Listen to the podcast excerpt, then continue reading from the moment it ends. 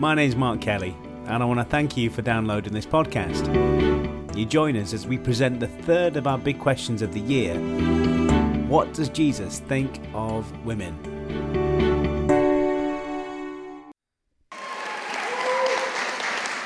Might want to use it. Uh, good morning, everyone. It's nice to see you all. Um, I'm a bit nervous. I haven't spoken like this for about, I think, maybe three years, something like that. So I'm a bit out of practice, so please be patient with me. Um, and uh, I will do my very best to be compos mentis and understand what I'm saying. Um, so, as, as Mark said, um, as Mark said, I'm Hannah. Um, I've been coming to this church about five and a half years. Uh, I'm married to Ben. I have little Christopher, who I'm sorry, for some reason thought picnic was a good place to have there today, so I hope you didn't mind that. Um, and I work for the Salvation Army doing youth work in Beeston.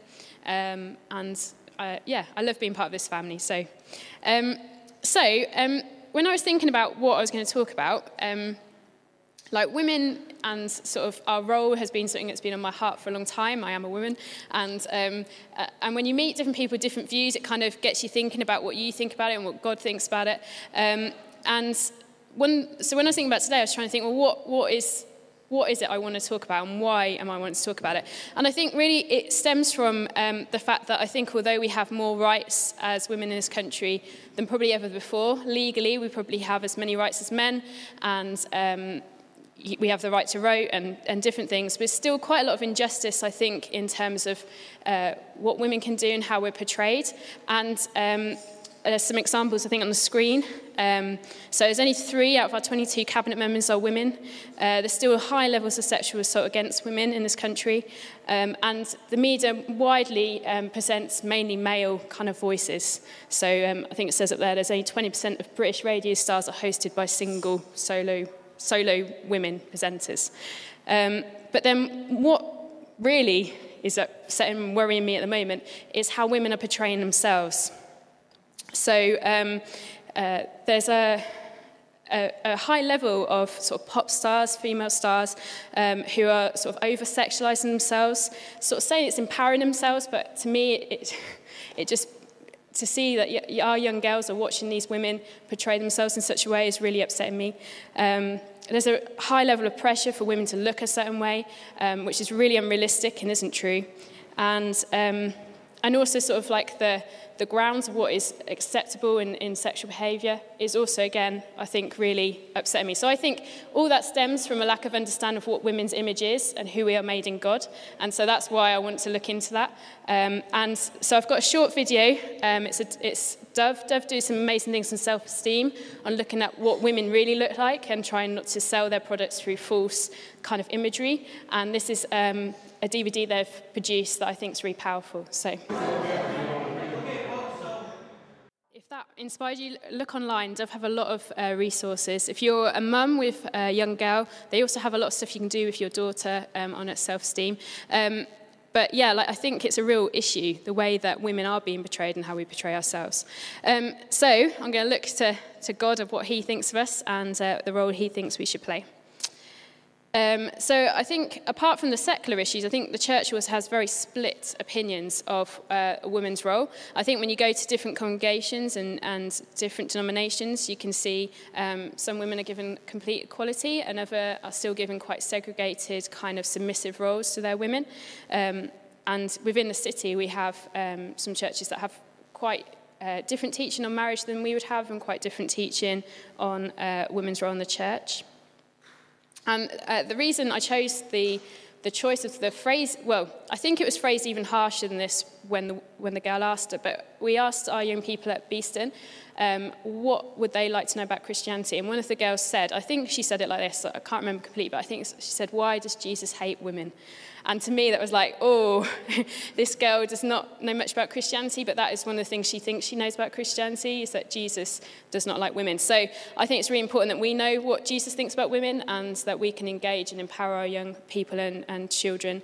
Um, and I'd really like to stress this is not a message for women. It's a message that I hope will empower us all, one, to release each other, and two, to look at our image in God. Um, So, so um, some of this teaching comes from some stuff I looked at on my theology degree, um, but hopefully I've brought some more sort of spiritual elements to it.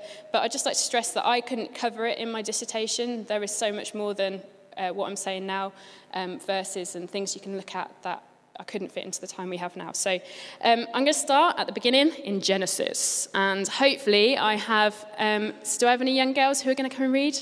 I have Kathy. Well, she's a lovely young lady. I'd just like to, I think we should applaud Kathy she comes up. I think as one of our leaders, she is stepping forward into great stuff. And uh, I'd just like to say thank you that she's inspiring us. This is the right one, isn't it? Then God said, Yeah, is it right? Yeah. Let us make mankind in our image, in our likeness, so that they, have, they may rule over the fish in the sea and the birds in the sky, over the livestock and all the wild animals, and over all the creatures that move along the ground. So God created mankind in his own image.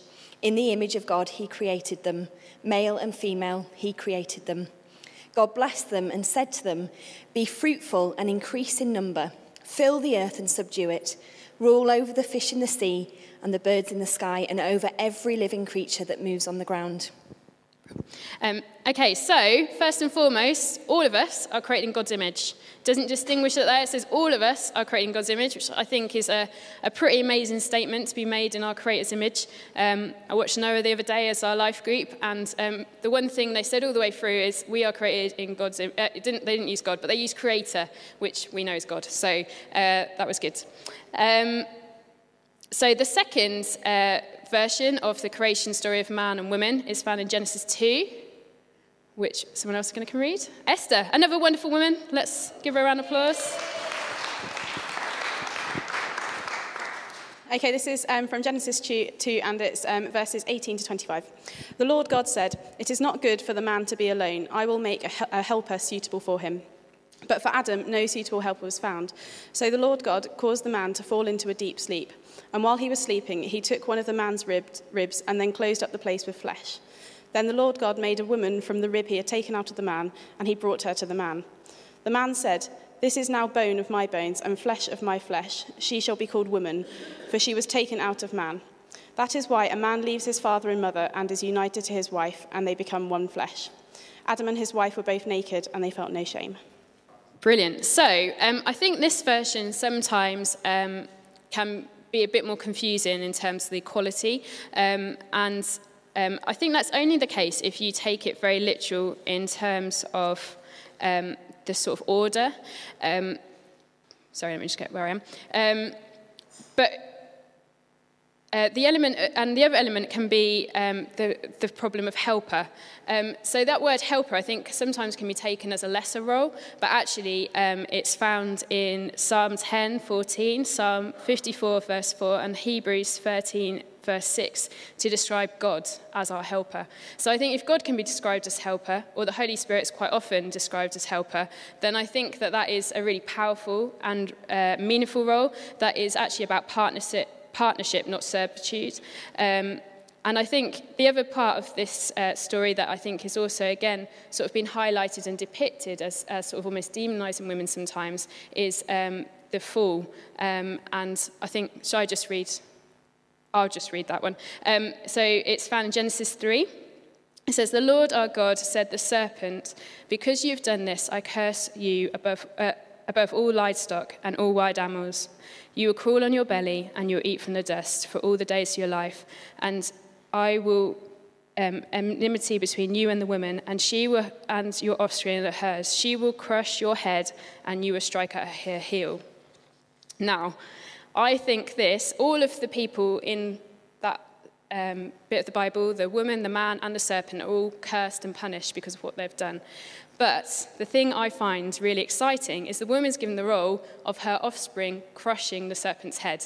Now, the offspring of Mary was Jesus, and he crushed the devil's head. She, the, so I think in that role, though she is, she is chastised, she is given punishment, I do think the woman's given a great role and power that actually one day her offspring was going to defeat the serpent.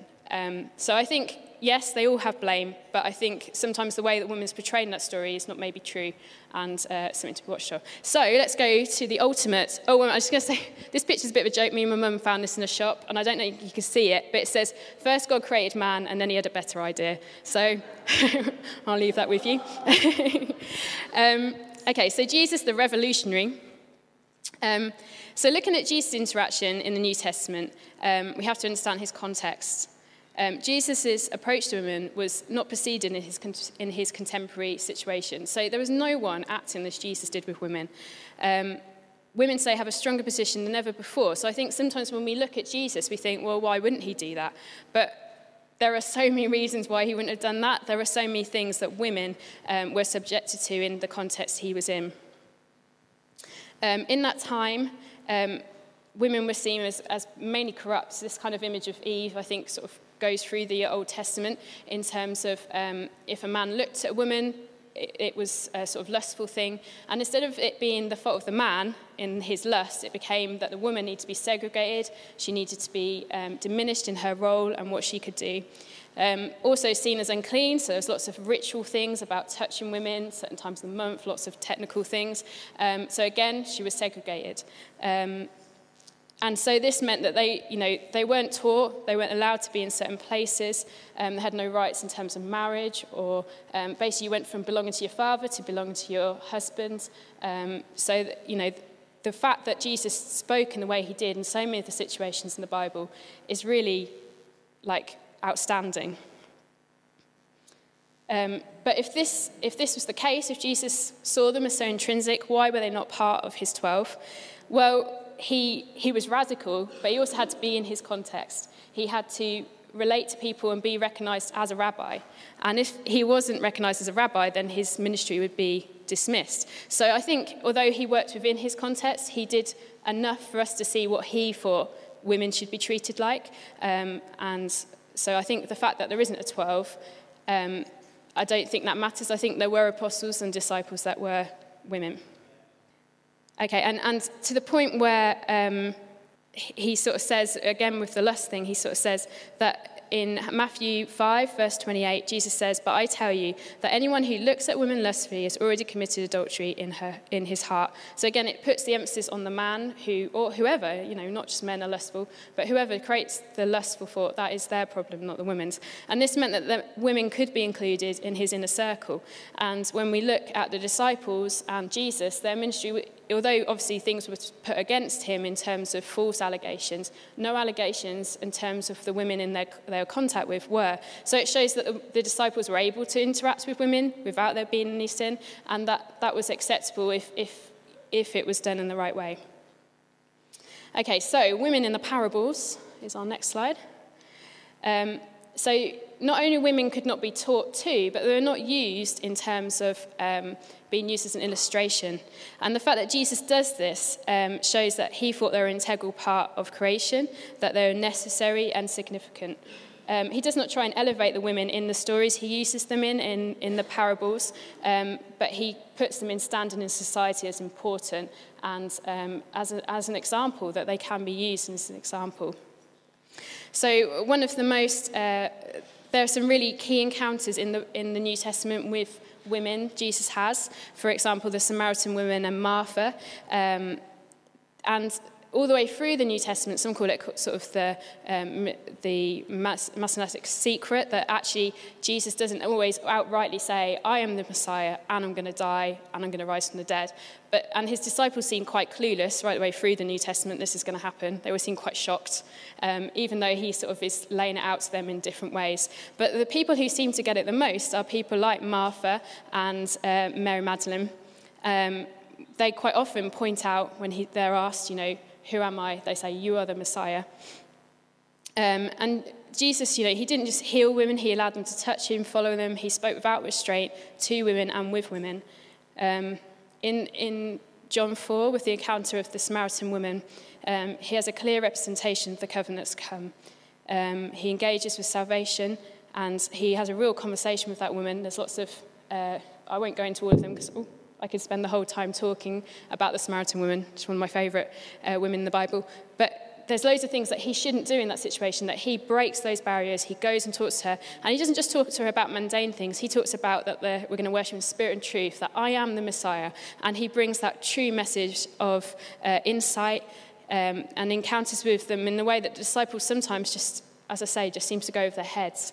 Um, and not only does she have this encounter, she goes from being uh, seen as quite sinful into him you know, speaking right to her soul and her heart and who she is, into going and telling the whole village, who then come back and um, are saved. And, uh, you know, the evangelism that happens there, the faith, you know, time and time again, Jesus encounters faith and he blesses it and he uses it. And I think with the woman at the well, you know, she just takes on everything he says and she just blurts out to the world. And I think that's really a real display of the kingdom. Uh, so an, another key moment um, that Jesus has is with uh, Mary, Martha, and Lazarus. And in John 11, verse 27, Jesus um, he asks who, who I am, and he says, Yes, Lord, I believe you are the Messiah, the Son of God who is to come into the world. And this statement really echoes a statement that Peter says. Um, Peter is maybe the foundation of the church, he's the rock, and um, quite often people use what he says uh, in Matthew 16, verse 16, um, as sort of the pinnacle moment where he stands out and says who, who Jesus is. And actually, this reflection, this kind of parallel uh, statement from Martha, uh, is, is kind of the same kind of moment. Oh, sorry, it's Mary. Um, that, that she's stating who Jesus is and um, declaring it, and uh, sort of the same sort of parallel could have been put towards what Peter says. Again, we have uh, another key encounter with the anointing of Jesus' feet, um, and it's in three Gospels. So it's in Matthew 26, verse 6 uh, to 13, uh, Mark 4, and John 12. And again, Mary is perceiving something of what's to come, the anointing of his body when he dies. She is perceiving that and anointing his body while he's alive. And um, the disciples really chastise this moment. They kind of uh, take, try and take her away. And, and Jesus says again, no, she's perceiving something here that you are not. She is seeing beyond what is happening, and she is really um, loving me and serving me in a way that you just don't understand. Um, and so, one of the most intrinsic moments and one of the um, key parts of our faith is the cross and resurrection. And again, the women are there, aren't they? They're not hiding, they're not lying. They, they are there at the cross and they're there at the resurrection. And um, for their accounts to have been written down is pretty amazing. Again, we, we, we forget that, you know, we have women authors. In fact, when you look at someone like Jane Austen and, and uh, even Beatrice Potter, they weren't allowed to write in the way they did, quite often did like pseudonyms. So it's only been the last couple of hundred years that women are beginning to write things down. But the fact that these women, 2,000 years ago, that their voices were recorded and um, and believed is astounding. Their account was, was never believed. If they said something happened in their society, that would not have been believed and taken as truth. Um, so the fact that the women were one told the message and then presented it fearlessly is an incredible thing. So, from the story of the resurrection, we can see that women were not only witnesses, but participants in all levels of the ministry. They heard the word, they believed it, they bore witness, they made converts, they had authority. So, they were, to me, astounding that they, they in their context, went beyond everything. They had barriers to them and um, stepped forward into uh, real truth. So, although uh, Jesus is very clearly interacting with women at a new level and has included them, I think, in their, his wider group.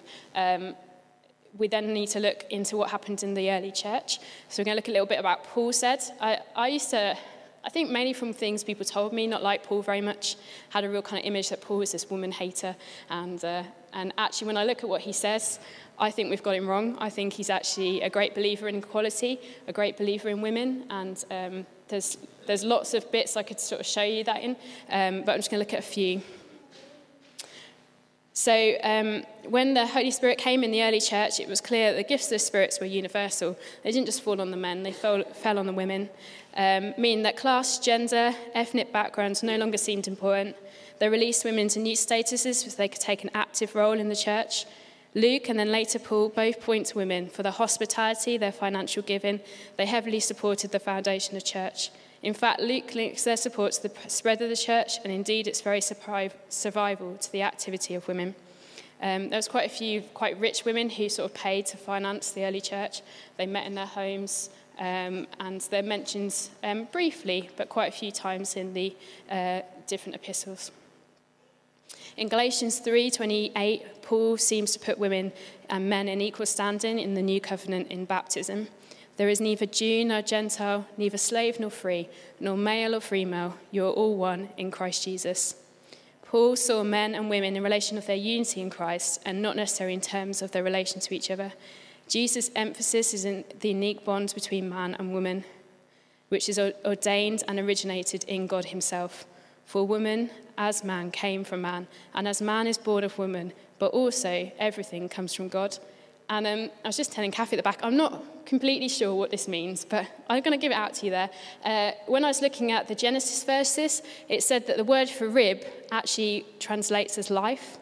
And I think when we look at that verse where it's talking about man giving life and woman giving life, I think it's almost, instead of it being like a hierarchy, it almost seems to me like a circle of life and love and unity with, with the Creator. Um, so, yeah, I'm, as I say, I haven't completely worked that out, but I think it's quite interesting that rib meant life.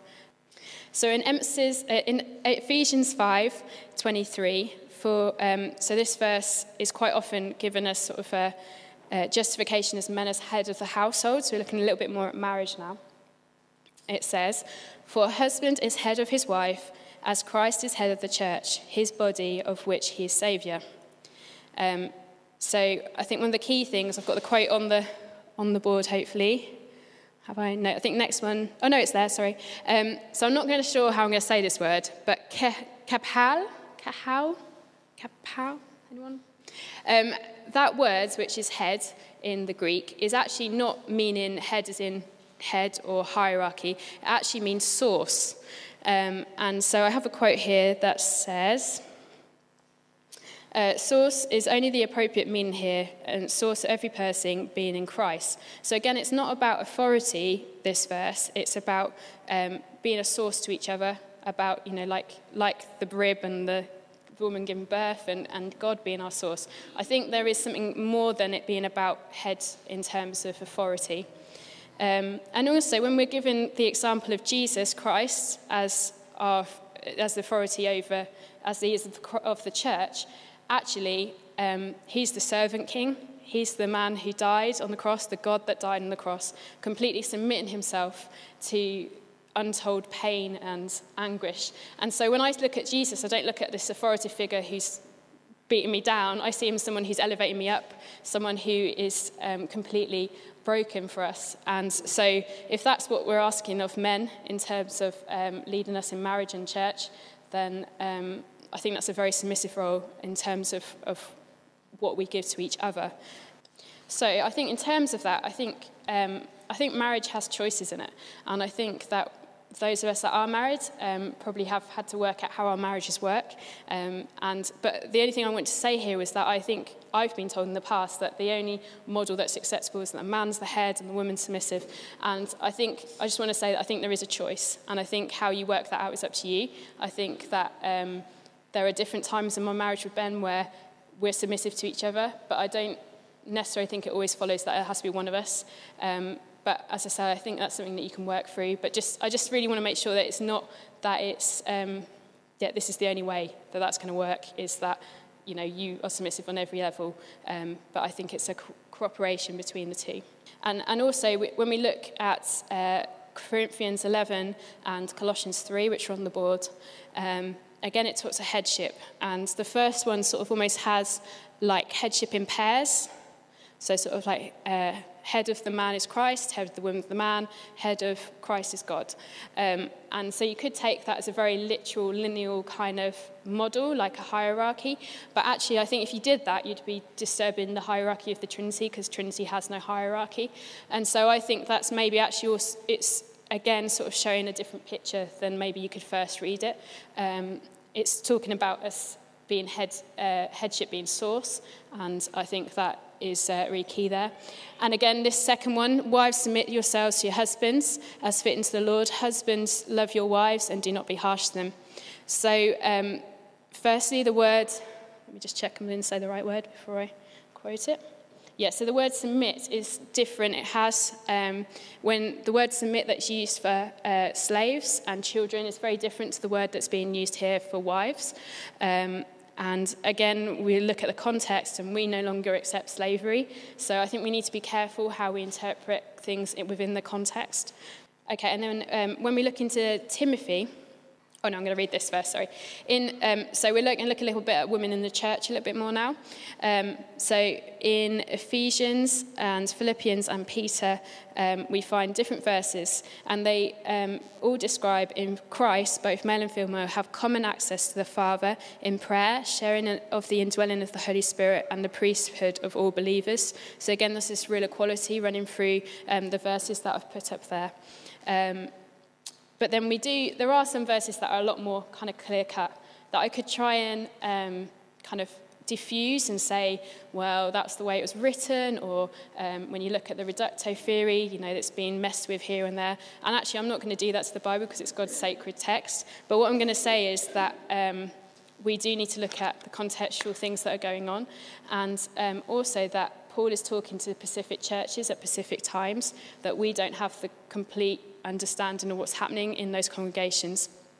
But also that the church was not one model that was kind of had been completely specified and it all did exactly the same thing. Uh, the church at the time was evolving and changing. It was trying to deal with the context it was in and deal with this new covenant completely radicalized and changed everything they'd known. So to completely say that this verse, so I better read it, I know Timothy so in Timothy 1 2, um, verse 12, it says, I do not permit a woman to teach or assume authority over a man, she must be quiet. Um, so it seems quite absolute and very kind of clear cut. But I do think that Paul, through the rest of his letters, has said all this stuff about us being equal and being uh, no gender in Christ, that actually uh, we are one. And so I think this verse needs to be taken into context and into the um, authenticity of the rest of the Bible and primarily looking at Jesus in terms of what he did because he's our ultimate role model. So if Jesus was letting them teach and talk and prophesy and, and um, go out and evangelize, then I think, I think we're all right. I think if Jesus said it, it's okay. More importantly, if Jesus did it, we're even better, aren't we? Okay, so uh, um, I'm going to look at uh, Matthew 22, verse 36 to 40, and um, it's Jesus' greatest commandment. So he's asked, Teacher, which is the greatest commandment in the law? And Jesus replied, Love your Lord with all your God, with all your heart and all your soul, with all your mind. This is the first and greatest commandment. The second is like it love your neighbor as yourself. All the law and all the prophets hang on these two commandments. So, in other words, Jesus is releasing us to be kingdom. He's releasing us to be kingdom in other people's lives and um, to respect that in each of us. We, I do think we need to be submissive to each other. It's something that sometimes I've struggled with. I need to be submissive to my leaders and my husband and my son sometimes and my boss and, and different things. But I think submission is not something that takes something away from us, but it's something that gives something to us. It releases us into new things. And um, I think the woman at the well is the perfect example of this. I think her story um, just fills me with joy that she is abundantly and wonderfully loved and noticed and seen by Jesus. Um, and so we're going to watch a little video. I have shown it before. I hope you've forgotten it. Um, but I do love it. And um, I think it has real power. And then um, I think we have time to do something after it. So if you'd watch this. I am a woman of no distinction, of little importance. I am a woman of no reputation save that which is bad. You whisper as I pass by and cast judgmental glances, though you don't really take the time to look at me or even get to know me. For to be known is to be loved, and to be loved is to be known. And otherwise, what's the point in doing either one of them in the first place? I want to be known. I want someone to look at my face and not just see two eyes, a nose, a mouth, and two ears but to see all that I am and could be, all my hopes, loves, and fears. That's too much to hope for, to wish for, or pray for, so I don't, not anymore. Now I keep to myself, and by that I mean the pain, pain that keeps me in my own private jail, the pain that's brought me here at midday to this well.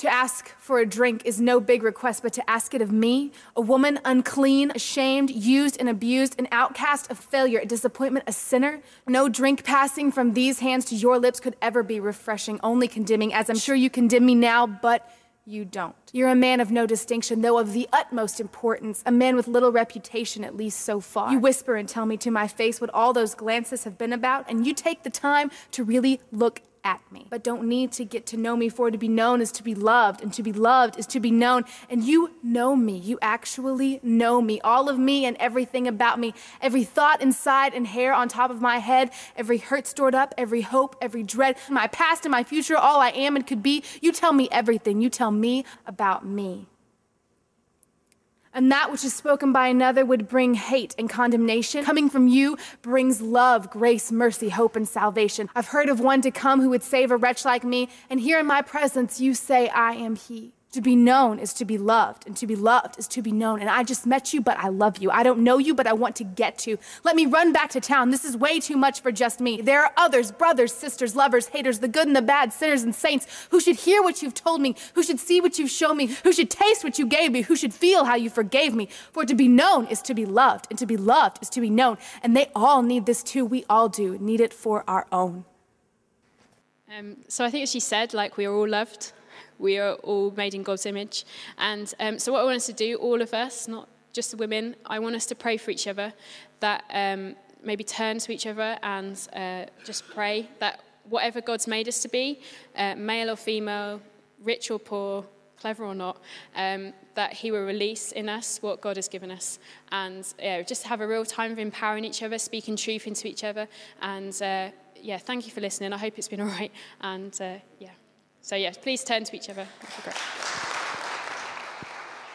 In this house, we are real. But we also make mistakes. And when we do, we make sure we say, I'm sorry. We give second chances to anyone. We also have lots of fun this house, we definitely forgive. We also do loud. And we give the best hugs. We are family. And in this house, that means we.